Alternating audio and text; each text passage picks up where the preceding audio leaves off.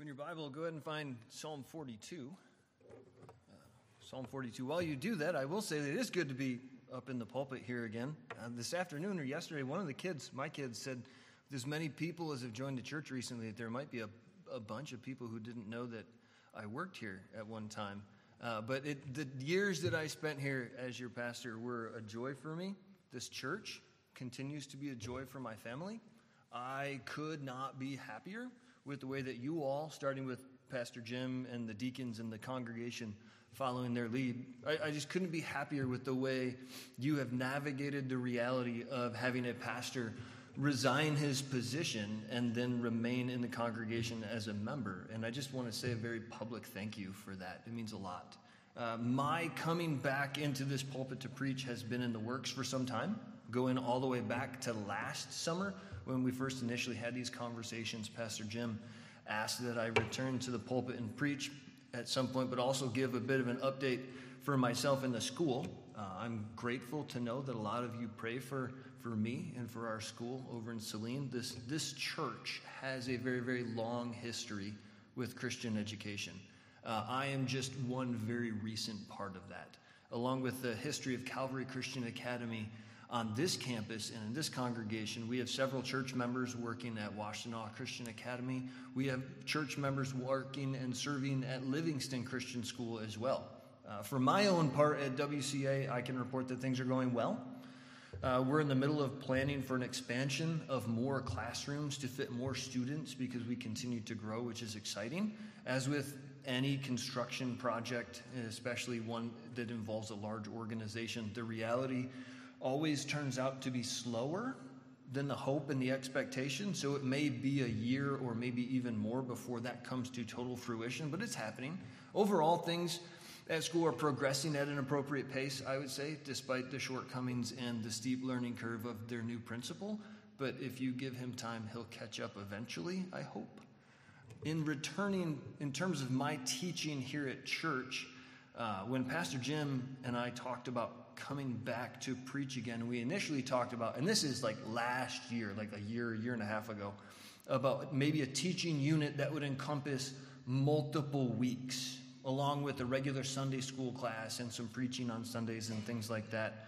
Uh, all of that has changed a little bit, which is why I'm preaching to you from Psalm 42 tonight instead of starting a multi sermon unit on Christian education. Uh, but we'll get, we'll get to those details in a minute. Right now, it's high time that we read in our Bibles and make use of the, the Psalms that you have opened in your lap. So look with me, please, at Psalm 42, and I'm going to begin reading verse 1 and just read through to the end of it.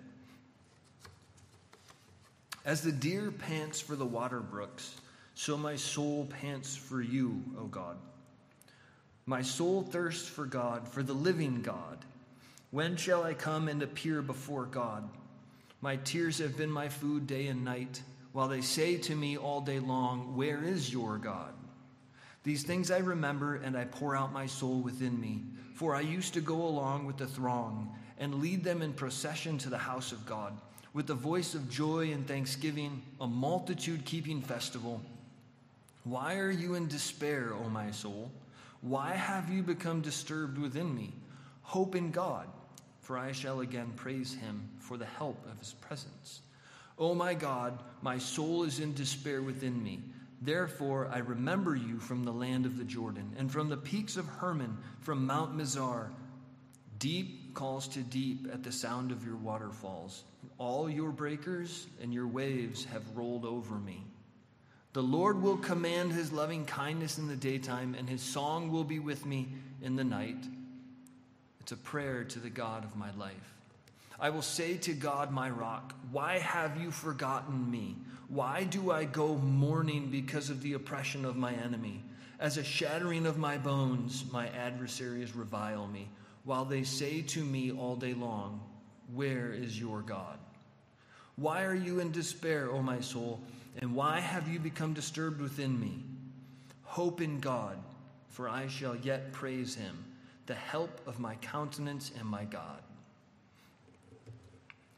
So we read that, and I didn't read the superscript at the very, very beginning, but if you read it, uh, it indicates to us that chapter 42 in Psalms is coming to us through the history of the scriptures as a song of the sons of Korah.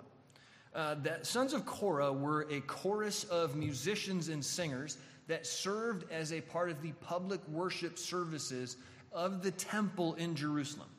And so the presence of their group name here indicates to us, among other things, that this psalm was intended for the corporate instruction of the congregation of a, as a whole when Israel would gather for worship at the temple in Jerusalem.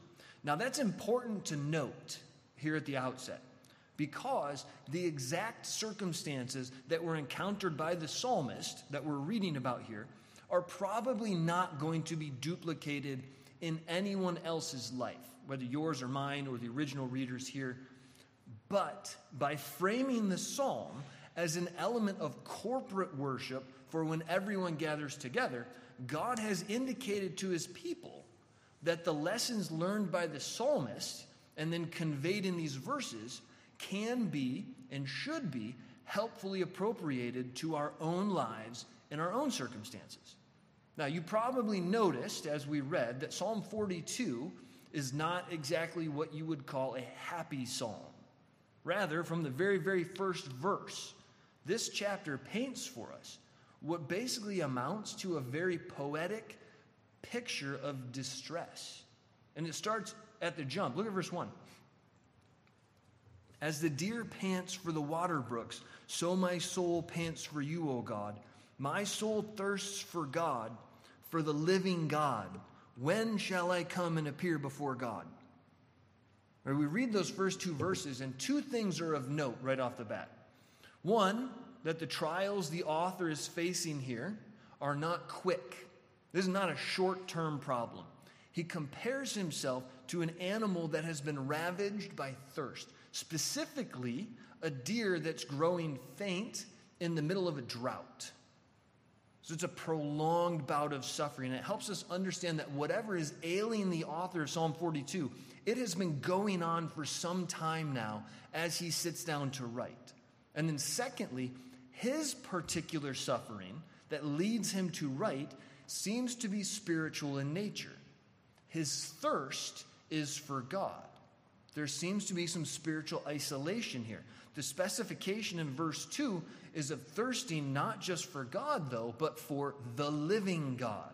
It seems to be a statement of clarification on his part and exclusion on his part, exclusion of other gods. In verse 3, he's going to reveal to his readers that there are hostile people who surround him.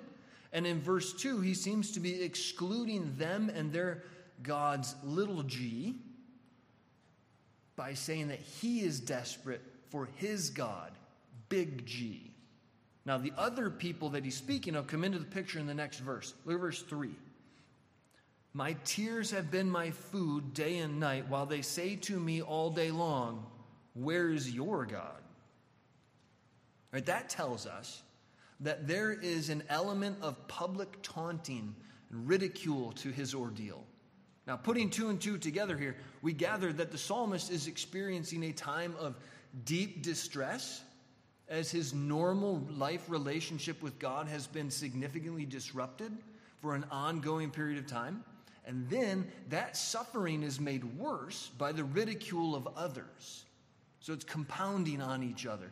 And then in the next verse, just to prove that Murphy might have actually been an optimist, the next verse gets worse as we learn of another compounding element to things. Look at verse 4. These things I remember, and I pour out my soul within me. For I used to go along with the throng and lead them in procession to the house of God with the voice of joy and thanksgiving a multitude keeping festival. Now, verse 4 is a verse of remembrance, but it's not a happy, nostalgic kind of remembrance. The author is reminiscing here of good times gone by, but his reminiscence is not bringing him joy.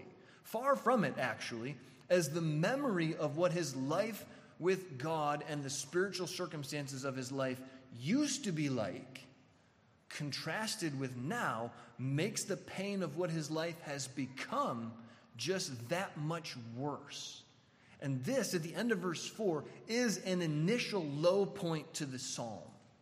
Right? But for what it's worth, the abject misery of it all that he finds himself in at the bottom of verse 4 seems to jolt him out of his depression at least, at least like a little bit. Look at verse 5. Why are you in despair, O my soul? Why have you become disturbed within me?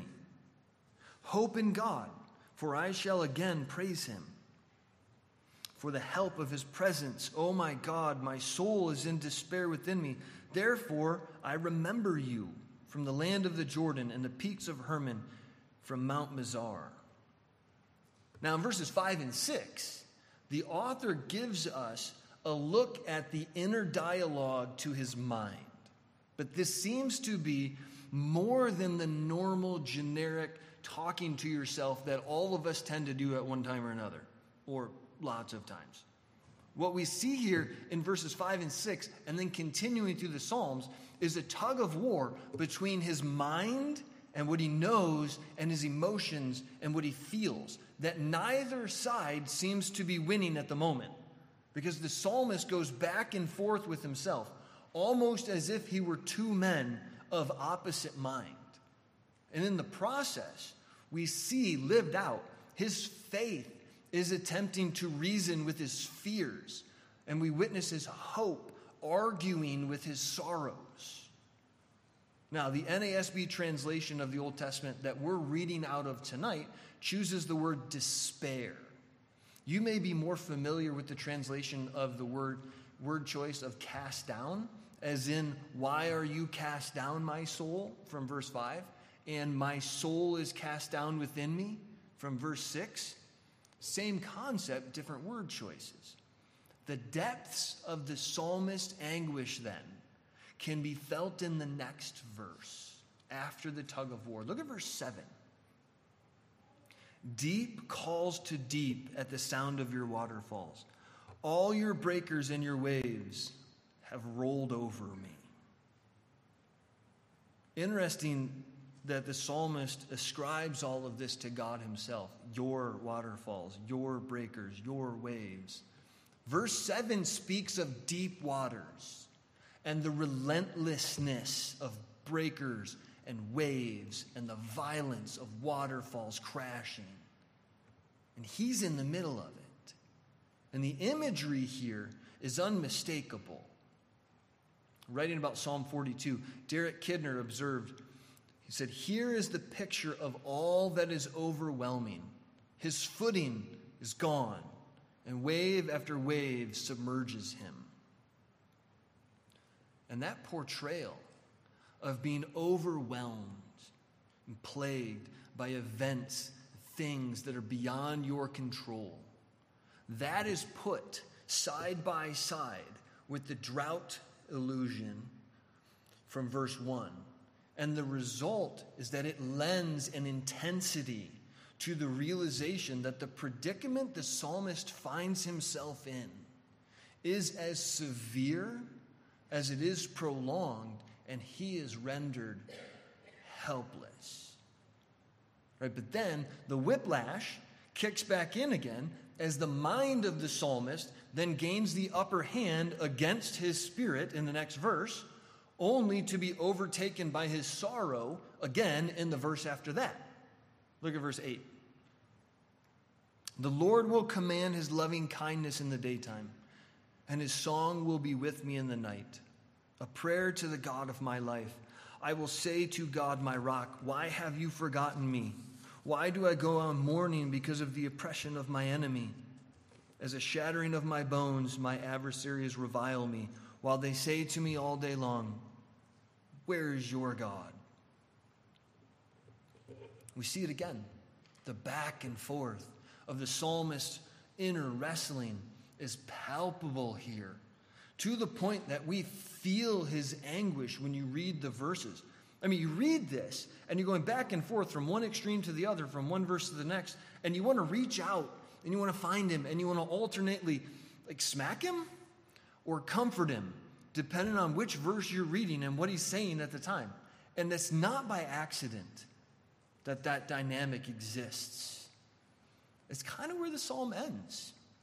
And even though there's no clear resolution to things in this psalm, and we have a couple verses to read still, but even within the anguish and the doubts being expressed by the author, there is still a little glimmer of surety. Right? Because in the same breath that he wails, Why have you forgotten me? Why have your breakers overwhelmed me? Speaking to God, he also calls God my rock. Now, that's a weird reality to take in, but I found a helpful comment on that dynamic reality in a rather old study book. Uh, in writing about this psalm way back in the 1700s, Matthew Henry said this We must charge ourselves to hope in God. When the soul embraces itself, it sinks. But if it catch hold of the power and the promise of God, it keeps the head above water. Now, that phrase from Matthew Henry about catching hold of God so that your head stays above the water in life. That's exactly what the psalmist seems to do in the very last verse of the chapter. After the back and forth is repeated, after he's overwhelmed and sure on the rock, after he's in despair and determined to praise God, comes verse 11. Why are you in despair, O my soul? Why have you become disturbed within me? Hope in God, for I shall yet praise him, the help of my countenance and my God. But as we end the reading of the psalm, note that nothing about his situation seems to have changed. From verse 1, in the beginning, to verse 11 at the end, the trials remain the same. The taunts from the people around him are continuing. The sufferings he's under have not gotten any less. You can't even say that he's been pulled out of his depression. Because at the end of the psalm, his soul is still cast down. He is still overwhelmed by the waters of life. But what he has done is to catch hold of God. And he is clinging to the promise of God like a rock in a storm. And that analogy remains as true as it may be cliched, especially in this chapter this evening. And the chapter ends with the psalmist commanding himself to hope in God. He does not deny the reality of his situation. He doesn't have an unduly, unreasonably Pollyanna optimistic view of his life. He knows that things are not guaranteed to get better. But he does seem to recognize that even if things don't get better, he's going to make it through because in the end, God will be his salvation. But also, as we say that, please note carefully that he is not placing his hope in the possibility of deliverance from his life situation. Rather, he is placing his hope in the surety of God's faithfulness, not in deliverance. Now, that may sound paradoxical, but it's not, because the hope of a believer in Jesus is never found in the relief of suffering or the alteration of circumstances. Rather, the hope of a believer in Jesus is found in God Himself. Matthew Henry is again helpful here when he instructs his readers with this observation The writer's sorrow was upon a very good account, and yet it must not exceed its due limits.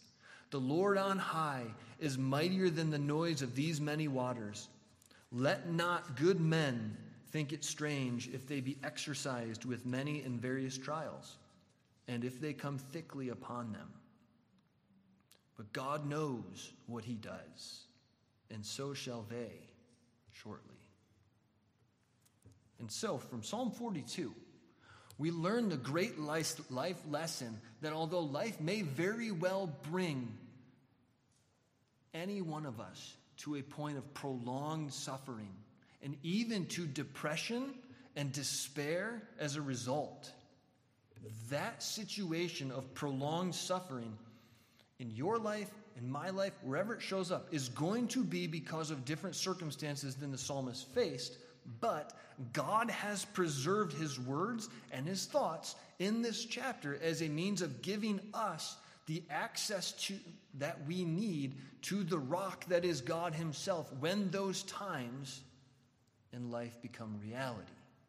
And the beautiful thing about scripture is that though any given text has but one meaning that it was intended to mean when it was written down, that one meaning is going to be applied in different lives and different circumstances, wherever you may find yourself in. Because let's face it, I mean, Calvary Baptist Church is riddled with suffering people. I mean, that's not a secret, even though some of your suffering is a secret. But whether you find yourself suffering alone or whether your name has been in the prayer guide for months, Psalm 42 can become your lifeline as it was for the author when he wrote it. Now, there's a reason why we sang, Lord, from sorrow's deep I call, in both the AM and the PM services tonight. I asked for that specifically because I had chosen this chapter as the text to preach tonight. There's something special about pairing the words of Scripture with music that helps our spirits more readily absorb God's word. And that song does such a superb job of capturing the despair and the depression of Psalm 42 that's in the chapter alloyed with the hope and the trust that the chapter presents to us. We read Psalm 42 and we sing the song, and it can't help but dawn on us that this song, in so very many ways, is a microcosm of life, way more often than we want to admit. And I chose this chapter to preach tonight because all of this from Psalm 42 has become relevant and applicable in my life in a visceral way.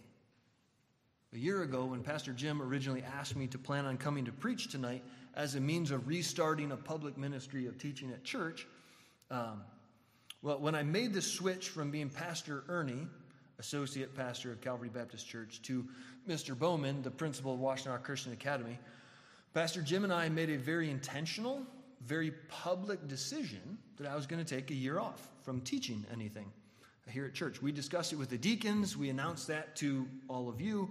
The goal of that was twofold. One, to give me the opportunity to focus energy into acclimating to a new vocation, a new position. Being the new guy, my learning curve was always going to be steep. Uh, but also, number two, to give my replacement as associate pastor the opportunity to begin establishing a teaching ministry of his own without his predecessor being like in the next room continuing on. Both of those goals have been successfully accomplished. Right? I had a great first year as principal at the school. I'm happy to report that plans for next year are well underway this summer. As for his part, Pastor Michael has hit the ground running as a teaching pastor in our church. He, he fills this pulpit. He preaches funerals now. He teaches youth group. He leads Sunday school and prayer meeting. And, and in all of that, accomplishing all of that. I'm grateful to Pastor Jim for his maturity and the understanding that has allowed both of those initial goals to be accomplished. Right? But as I stand here and read Psalm 42 with you this evening, I'll also tell you that I chose this chapter on purpose because I also have to face the fact that I'm not going to resume a regular teaching ministry at church, even though that initial one year timeline is up. Uh, don't don't get me wrong. I'm not moving. Like I'm not quitting my job. I'm not leaving the church. This is not a farewell sermon. But I chose Psalm 42 as our text for this evening because it now resonates in my life with an intense reality that it never did before. And so, while the original purpose of my coming to speak to you tonight, way back when, was to renew a public teaching ministry, instead, I'm here to give you more of a personal update and explain why that's not going to happen. To do that, we're going to mentally travel back in time a little bit, uh, two and a half years ago. And to be perfectly blunt, uh, two and a half years ago, I almost died. In January of 2021, I contracted COVID. That wasn't unusual at the time. It seemed like all the cool kids were getting COVID then, and it was just my family was the next one up. And sure enough, we all got COVID just like everyone else. Uh, not unusual. What was unusual is that I was among the very small percentage of people who developed quite a nasty little severe case of it. Uh, at one point, I ended up in the hospital after I lost consciousness, and I woke up on the dining room floor to find out there's an ambulance in my driveway and there's paramedics standing over the top of me. And when I asked them why they were there, you know, they're explaining how sick I was. Uh, Dr. Bob became a frequent caller at our house checking in with Natalie to monitor things pretty much every day, sometimes multiple times per day, giving whatever advice he could. Uh, long story short, I made it through, but it was touch and go. Uh, apparently, it was bad enough that at one point, Dr. Bob didn't think I was going to make it. And when, when it was over at the end, he said to me, as literally only Dr. Bob can get away with, he goes, Man, you should have died. You were so sick, I thought for sure you were a goner at one point. I'm like, well, thanks, Bob. I mean, that's Dr. Bob for you. What this all has to do with Psalm 42 and a public teaching ministry of me at church is that since that time, when I didn't die, contrary to Bob's expectations, uh, I've been living with some pretty significant ongoing effects of COVID. Sometimes it's called long COVID or long haul COVID. It means that I continue to experience the symptoms of the disease on a daily basis, even though I've made a recovery from being sick. The latest data I read, uh, and I read more data than I ever thought I would on medical things now. Uh, the latest data I've read shows that approximately 6% of people who had COVID are reporting long COVID symptoms with most of that 6% reporting very, very mild like things. Uh, but just like I was among the small minority of COVID patients to have a severe case of COVID that almost killed me, so I am also among the very small minority of patients of long COVID to experience quite severe ongoing symptoms. Some of those effects manifest themselves physically uh, the highlighter that gets everyone's attention is I still can't taste anything. Can't taste anything. I can't smell much of anything. Would have been handy when my kids were in diapers, but we're here now instead. Uh, physically, COVID has affected gross motor skills, fine motor skills. My handwriting is pretty well unreadable right now. Uh, I play infield for church softball, and David Jesse plays first base. And when I pick up a ground ball, he is literally ready for anyone because no one knows where the ball is going when I let it go. Like, I, just, I really can't throw a ball that well anymore. Um, in general, I guess I'm just more clumsy than I used to be. But to be perfectly transparent, I would take all of that for the rest of my life if I could just get my mind put back right the way it was before COVID. Because the most significant ongoing things that I'm suffering from and those that are leading me to not restart public teaching at church are mental not physical. It might be a devil's bargain to trade not tasting anything ever again to get my brain back where it was, but I would do it in a heartbeat if I could. It's well known that cognitive dysfunction was a frequent symptom of severe COVID, and cognitive dysfunction continues to be a significant reality for me. Um, brain fog, uh, inability to concentrate, fatigue, exhaustion, insomnia, headaches general loss of abstract thinking. I give you the whole list, but that'd be boring. I'm not going to bore you with all the details, but I will tell you that things have gotten to a point where I can't both do my job and keep up a public teaching ministry at church. Right? Studying, preparing, reviewing, writing sermons and lessons, that takes hours and hours of concentration and mental work that I just don't have the bandwidth for anymore. Right? I wish I could. I miss it. It was good to be here tonight. It was great to talk to Pastor Jim in the office beforehand. He's making fun of me, and I'm telling him, you know, I was making fun of him. I miss the dynamic of preaching and teaching. I haven't lost the ability to teach. I think I could still do some good, right? But COVID has degraded my mental bandwidth and the energy of my brain to the point where I just don't have the capacity to both go to work and come to church and teach. It's hard, it's a hard thing to explain to people. Um, and the hardest thing I've discovered over the last two and a half years is that it's difficult to understand because I look pretty much normal on the outside. I mean, as normal as I've ever looked. Maybe the best way to give you a sense of some of the effect that's happened on the inside of my brain is one little detail of life. Prior to COVID and its ongoing effects, I averaged reading about 100 books a year. Sometimes more, sometimes less, but 100 books a year was, was about average for me. This year, uh, I'll read maybe 12 at the most. It's, that's the kind of effect that it's had on me. So instead of standing up here tonight and announcing the new Sunday school class that I'm going to teach, I'm standing up here tonight to tell you that I'm, I'm not going to return as a public teacher in our church. Hopefully, I'll still do it occasionally, like the winter Bible study series that we do. I'd love to be a part of that if I can make it happen with Pastor Jim, but that'll be the exception, not the rule. Uh, I will also tell you it feels weird for me to say all of this to you, and I am super uncomfortable right now uh, because everything in me recoils at the act of putting myself and my life in front of you like this, despite the fact that I continue to take jobs that require me uh, to speak out loud in front of other people.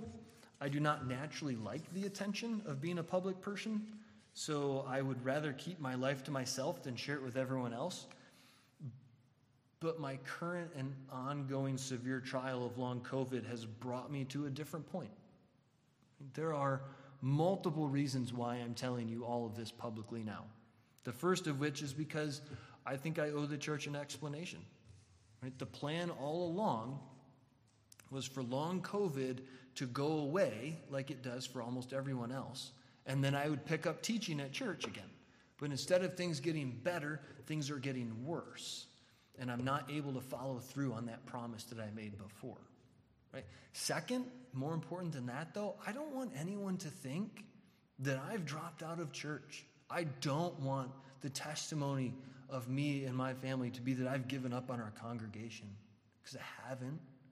I know that some of you have noticed and commented on sometimes the fact that I don't really come to prayer meeting anymore. I stopped going to men's ministry. Uh, a lot of times I'm not in Sunday school. Those are difficult choices to make. But in that, I've been helped by the example of other people in our church, even if they don't know that they were helping me. I'm not the first person at Calvary Baptist Church who has had to navigate life with a painful or a chronic condition. Right? And I've been able to watch as members of our church have lived through their own suffering and the life alterations that come with a chronic ailment part of what their example has taught me, some of you, is that sometimes this means you can't do everything that you want to do as much as that hurts. And the medical reality in my life right now is that a lot of the time, the mental energy and the mental bandwidth just aren't there. Right, last week was a perfect example. Uh, I'll be honest and I'll tell you that Sundays are hard. Right? The day long interaction and the mental focus that's required are just about all I can handle most weekends after a long week of being at work. Uh, but last Sunday afternoon, our church was planning to celebrate with the Cantrell family at a graduation open house after church. Knowing the reality of my world now, I knew that if I was going to be able to join with our congregation in that corporate activity, right, it would remain that I would need to conserve mental energy by keeping myself out of another corporate activity. That being the case, I came and joined our church for morning service, the open house, and the evening service, but not for Sunday school. Because I know if I had done all four on the same day, that would have sent my brain into, uh, well, into what my kids call zombie mode for probably the next two days as I fought to recover. But even as that happens, and I'm not at men's ministry or prayer meeting, even as I pull back from church sometimes, I'm, I'm desperate for you all to know, as my church family, that I have not quit our church. I'm not faltering in my commitment to this body. And that is part of what is driving me to swallow my preferences and tell you all of this tonight.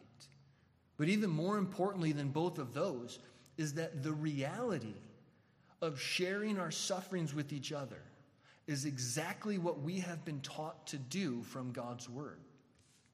A few months ago, Pastor Michael preached a sermon to us from 2 Corinthians 1. Don't know if you remember.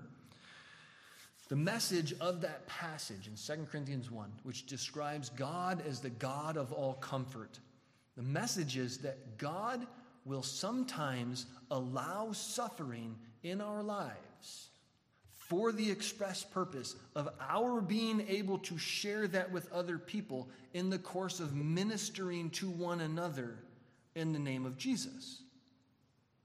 Now, that was convicting for me because there I sat, still and alone, suffering by myself. I don't necessarily want the help of other people. I'm as prideful as the next guy. I don't necessarily want to tell others about my suffering because, in general, I don't want to tell others anything. But the words on the page from Second Corinthians that I read that morning with fresh eyes and the message from Pastor Michael were unmistakable. And in that moment, I knew that, that to continue suffering alone without allowing God to use that as a public ministry to others would be to kick against the goads of the Holy Spirit.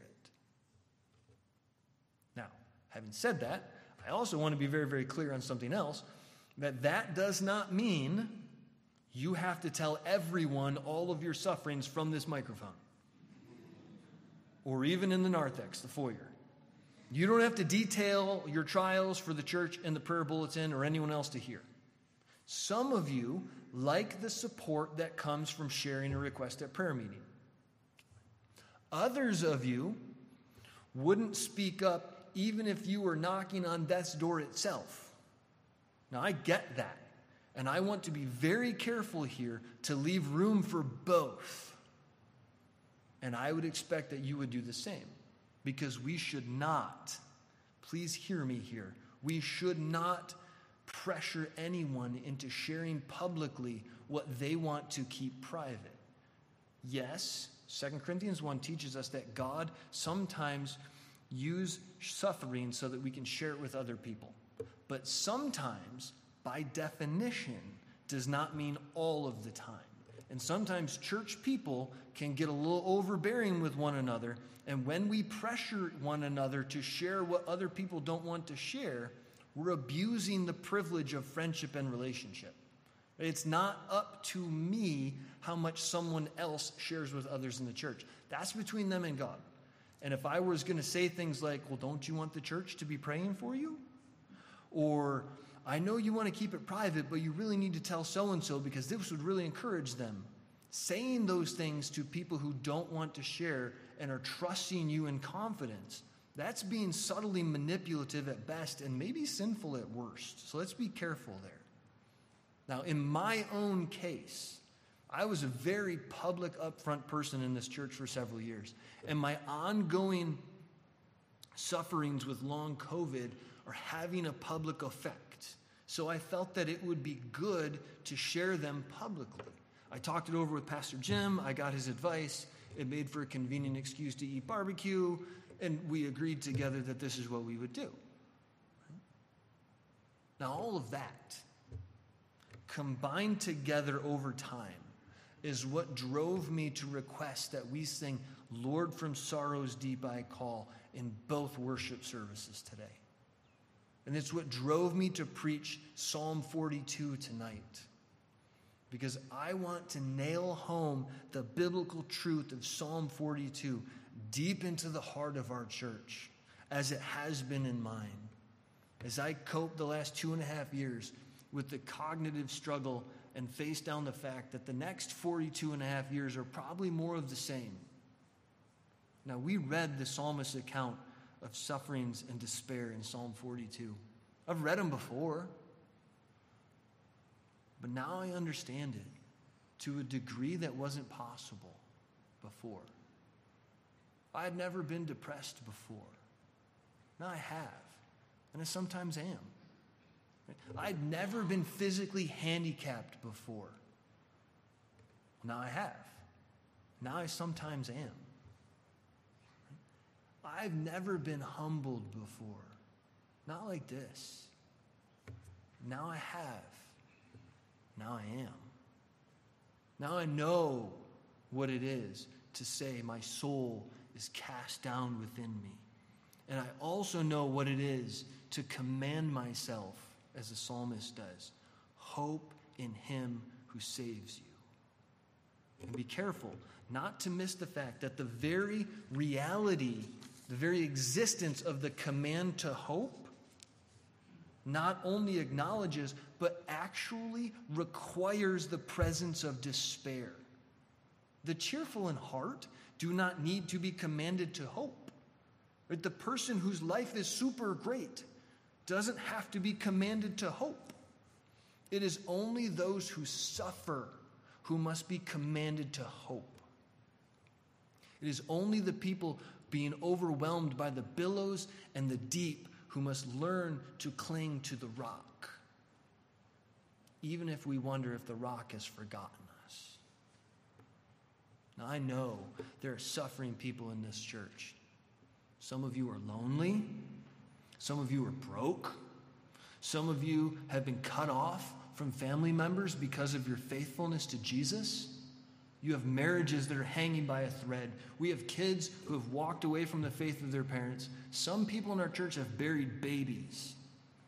Some people in our church live in dread of the next doctor's appointment, wondering if the diagnosis will come back.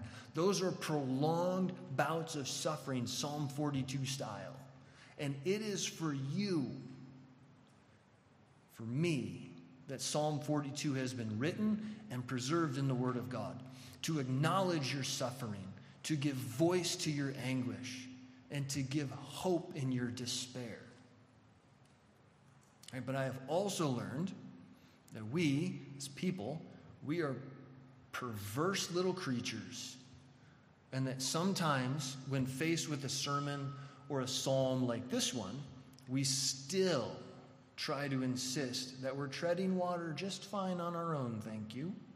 My life isn't fun, but it, I mean, I'm not suffering. At least not like the people you mentioned. But right there, right there is a mental trick of the flesh designed to cultivate the self reliance that will ultimately be your undoing if you indulge it. Paul wrote, and he said, They are not wise who compare themselves with themselves. All suffering may not be the same but all suffering is personal just the same. I've been helped in that understanding immensely by the writings of Elisabeth Elliot and a little book that I would highly commend to your reading. It's called Suffering is Never for Nothing, and I think it's one of the best things she ever wrote. And in it, she defines suffering like this. And she said, Suffering is having what you don't want or wanting what you don't have. Now, that's helpful to us because it covers the gamut. Everything, from what you might think is the littlest to what you might think is the biggest. And because when we are tempted to put the focus on ourselves and compare ourselves to someone else and brush off the implications of the Word of God, because it's not like real suffering, it puts things back into the perspective of Psalm 42 for us. The psalmist who wrote this was not physically abused.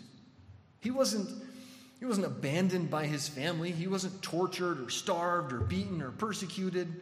His was a struggle of spiritual isolation, but the lack of physical pain did not mitigate his experience of suffering. So too it will be for us. So when you read Psalm 42 and you contemplate life with suffering, do not fall into the trap of comparing your sufferings and yourself to someone else and to their suffering. You are not responsible for them or for their response. You are responsible for you and for your response. and in the plans and the purpose of God, your suffering is never for nothing. Your suffering is a hand in a tool is a tool in the hand of God to mold your life and to prove his word and to prove his faithfulness for your ultimate good and his ultimate glory.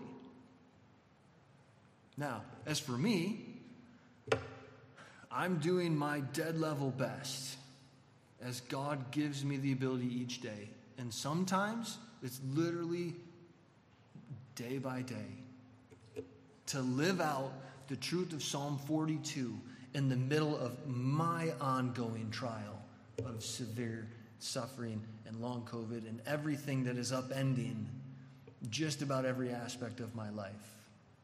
It was not easy to sit across the table from Pastor Jim and admit to him and to myself that I can't resume teaching at church on a regular basis. I'm not used to being not able to do things. But in the middle of this mental handicap, knowing, standing here right now, knowing that the effort to prepare and deliver this sermon is going to wipe me out for two days, I'm learning what it is to hope in Him who saves me while I cling to the rock of His promise. That though life is not easy, we do not walk it alone. Now, for your part, I'm going to ask a few things of you. You can help me in a few small and simple ways. Right? First, uh, this might come across as rude. I don't want to come the wrong way, but so please hear it with all the graciousness and the love that I can muster. Please don't talk to my kids about this. Uh, they're well aware of what's going on. Uh, they know that I'm preaching about this tonight. That's why they're in the room to be prepared in case somebody does talk to them. Uh, we have not kept any of this from our kids. They know what's going on. Uh, their lives have been disrupted to a significant degree by the fact that their dad suffers from some pretty severe long COVID. Uh, but they will not be served well by people asking how they're coping or how their dad is doing. They're kids and they're trying their best to live normal adolescent lives, and you can best serve them by letting them do that. Talk to them about school and reading and work and fishing and travel and all the things. Just not about COVID, please. Second, you can pray for me. My condition has gotten noticeably worse over the last 18 months, but for the most part, seems to be pretty static right now. Uh, I don't want to be defined by a chronic condition. I don't want it to be a focal point of my life or my conversations any more than it has to be. After today, I'll probably return to my former habit of keeping concerns mostly to myself and a small group of others who are close around me. But I do appreciate all of your prayers. It means the world to me when people say, hey, man, we were praying for you today. I'm humbled by how much the people of Calvary Baptist Church intercede with God for each other. Please know that when I'm absent from church or even just mentally distant while I'm here, it's not because that's what I want. It's just the reality that life has brought me to. Uh, third, you can pray for my wife. She has no idea I'm about to say this, so I'm not going to look at her because she's probably crying. Natalie is naturally bearing the brunt of this with me.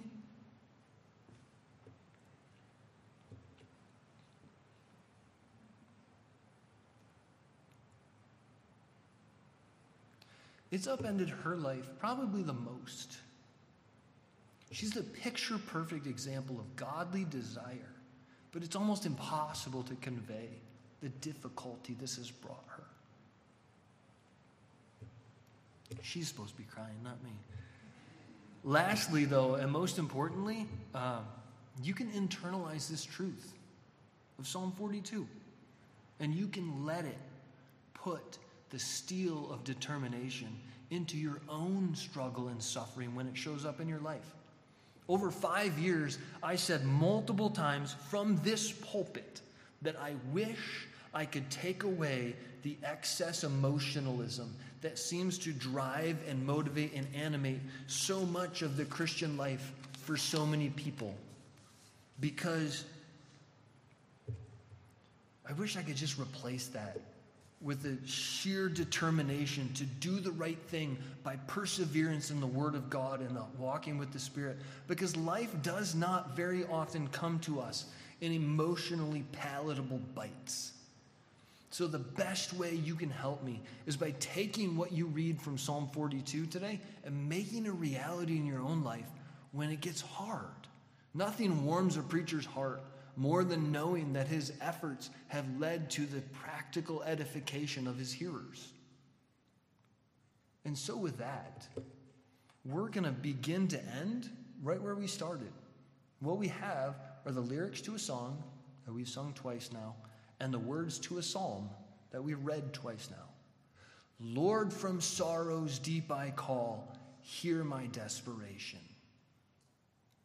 Elsewhere in her little book, Suffering is Never for Nothing, Elisabeth Elliot, a woman who knew no small amount of suffering herself, she points out the fact from the Bible that suffering gives a believer in God a chance to prove the genuineness of their faith. Because when life is difficult, will you stay the course with Jesus or will you cut and run? Likewise, at the, just about the same point in time that Elisabeth Elliot was writing that in America, on the other side of the world in the Soviet Union, Richard Wurmbrand, who was a Christian pastor and a religious prisoner of the Soviet Union, he was a man who was imprisoned for his faith, and he would go on to found the organization Voice of the Martyrs. At the same time, Elisabeth Elliot was writing that in America, in the Soviet Union, he was writing to encourage his fellow believers who were then being persecuted by the communists. And he exhorted them to stand strong by reminding his suffering people. He said, We give up only what we imagined we believed. Now, Elisabeth Elliot and Richard Wurmbrand are two heroes of the faith. And they lived in suffering and they died in faithfulness. But they were convinced by these words from Paul in Romans 8 that says, For I consider that the sufferings of this present time are not worth comparing with the glory that is to be revealed in us. For the creation waits with eager longing for the revealing of the sons of God, and not only the creation but we ourselves, who have the first fruits of the Spirit, we groan inwardly as we wait eagerly for adoption as sons and the redemption of our bodies. For in this hope we were saved. Now, hope that is seen is not hope. For who hopes for what he sees? But if we hope for what we do not see, we wait for it with patience. So, yeah. Lord, from sorrows deep I call, hear my desperation. But also, why are you cast down, my soul? Hope in him who saves you. So for me, in my house, I do not doubt God and his word. My life not what I thought it would be. This is not a struggle I anticipated, but it has not been a surprise to God. And as the psalmist ends his chapter, so we're going to end this sermon. I shall again praise him, my salvation and my God. And I hope that when you suffer, you'll do the same. So let's pray right now and ask God for his help to make that hope a reality. Our God, this evening, I'm thankful for this church family, thankful for what they mean to me, to my family, uh, to our place in this congregation. Thank you for the love that they have for you, for your word, for the devotion and the care that they show to your son, to your people. I pray as we read Psalm 42 together and as we face the reality various levels um, that life will bring us, that you will help us to cling to you and that you will make it possible through the power of your Holy Spirit. In Christ's name we pray. Amen.